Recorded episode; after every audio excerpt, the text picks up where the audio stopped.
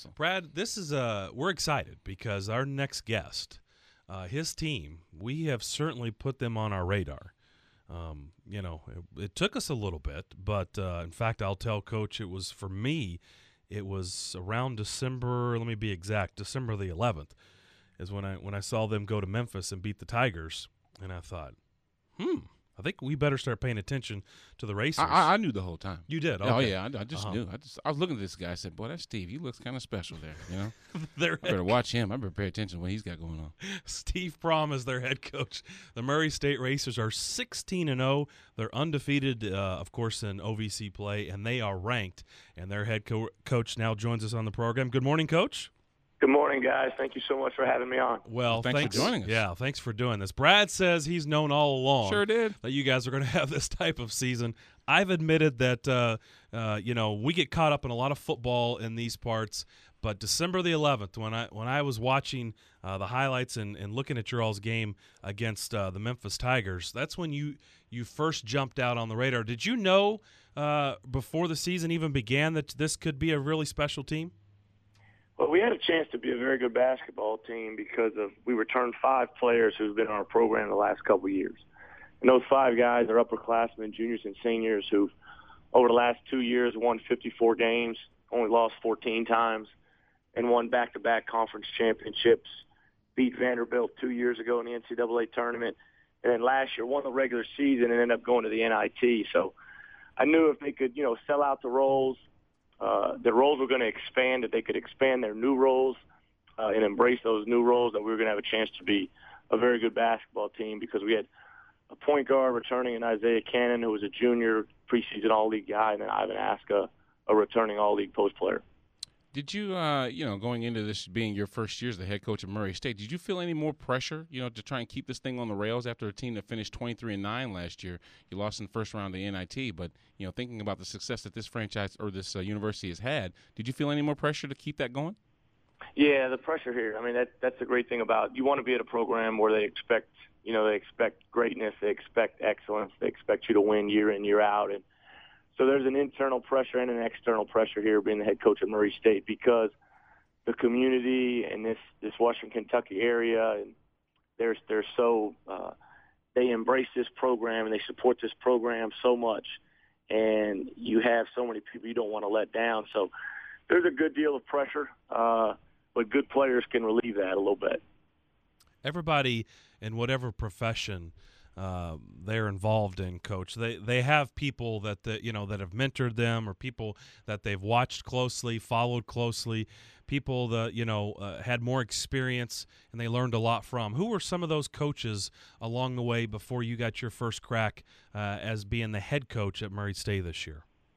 Well, just a couple, you know, just a couple uh, people. I haven't bounced around a lot through the profession. Uh, I was a manager at the University of Alabama from uh, 1993 to 1998, and Dave Hobbs was the head coach there then, and he gave me an opportunity to interact with the program, work with the program, and learn from him for five years.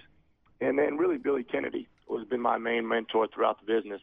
As an assistant for 13 years, I spent 12 of them with him, uh, learning from him, and he taught me a ton about the game of basketball, but also as influential he was in basketball with me, he was in from a life standpoint and a uh, a day to day, just having a great balance in your life. Coach, you replaced uh, your mentor Bill Kennedy, who actually went on to take the Texas A&M job. Uh, obviously, when you do things well, even at the mid-major level, you know you start to bring recognition not only to your squad but to you personally. You know, when you think about the Shaka Smarts and the Brad Stevens and these guys that have basically been the leaders of of of teams that have really been impactful when it comes to being a mid-major, do you see yourself maybe your name being mentioned as for some top jobs? I, mean, I know that's not something that you're focusing on right now, but you know, just thinking maybe in the back of your head, you know, this is what happens when you produce good teams. What are your thoughts? You know, I I know my thoughts right now are trying to beat Jacksonville State on Thursday, and Right. that's that's what our team's done a great job of with so far this season. Is today we'll practice, uh, tomorrow we'll play Jacksonville State, and then we'll start again on Friday, uh, getting ready for Tennessee Tech. And I just think we, you know, staying in the moment, uh, appreci- being appreciative of being the head coach here at Murray State, because I, I truly believe if you look at what this program has done over the last 60 years, that it's one of not just a great mid-major program, it's one of the elite basketball programs in the country. Yeah, that's a really good point. And and and with that being said, as you prepare for Jacksonville State tomorrow, and then you've got Tennessee Tech on the weekend, back-to-back home games, uh, just building on that, talking about the success of the conference, talking about the success at Murray State. What does it say? coach about uh, the state of college basketball. Brad brought up some of the you know the storylines last year. Now it's really not a big of a shock when we see the upsets in the NCAA tournament. It's a lot closer in basketball than it is on the football front, where the little guy has a real shot at beating the big guy, and it happens almost. It seems like now every year. What what can you attribute some of that to? Where college basketball window continues to close, where everybody's much more on an even playing field. I just think you got so many good players out there nowadays, and you know recruiting has become nationwide to where you're able to you know interact and find good players that come in and help your program, but you know, ever since George Mason in 2006, I believe, up to Butler and VCU, it's just put the mid majors at such a, you know, front and center that people, like you said, aren't surprised of the success of a Murray State or of a Butler, and you know, kids are starting to embrace going to those schools, you know, and being impactful at those schools and have an opportunity. The biggest selling point here at Murray State is you can come here, win championships, be around great people, get your degree, play in the NCAA tournament. And as a college basketball player, what what else do you want? Coach, selections for the uh, the Bracket Busters game will be made on January 29th. The game's to be started on February 17th. Talk about the importance of a quality win in the Bracket Busters game.